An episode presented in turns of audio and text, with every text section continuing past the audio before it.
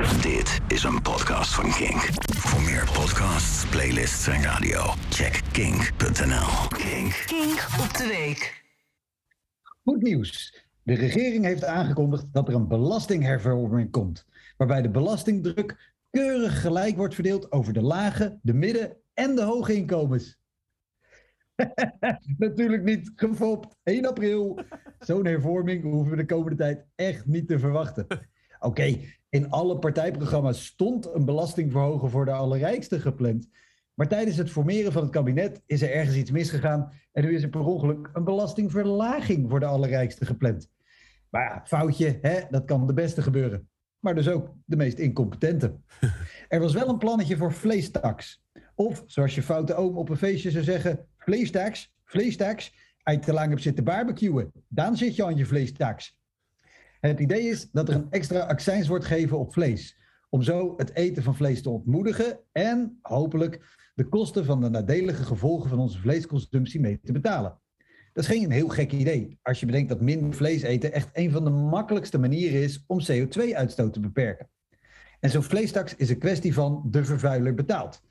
Nou, over het algemeen zijn mensen het heel erg eens met dat principe. Tenzij ze zelf de vervuiler zijn.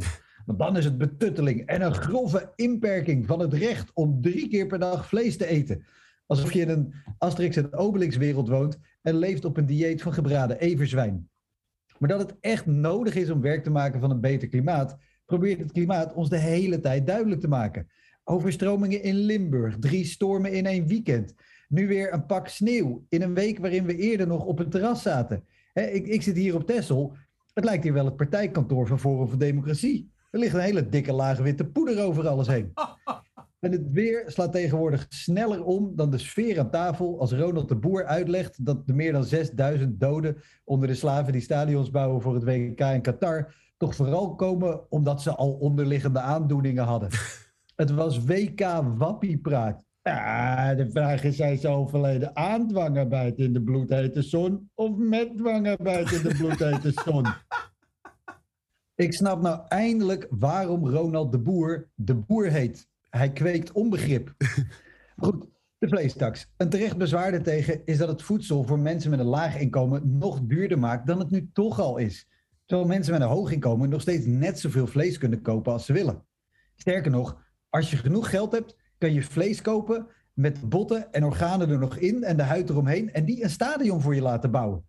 Moet je wel opletten dat het een beetje jong en sterk vlees is, want anders moet Ronald de Boer weer uitkomen leggen dat Qatar een super gaaf voetballand is en dat al die sterfgevallen gewoon komen door medewerkers die zonder helm op tegen een deur aanlopen.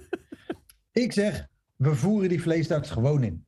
Wie veel vlees eet, die betaalt meer dan wie minder of geen vlees eet. Maar om te zorgen dat vlees geen luxe artikel wordt, passen we ons belastingstelsel aan, zodat de sterkste schouders de zwaarste lasten dragen en verhogen we het minimumloon. Dat is winst voor de inkomensongelijkheid en winst voor het milieu.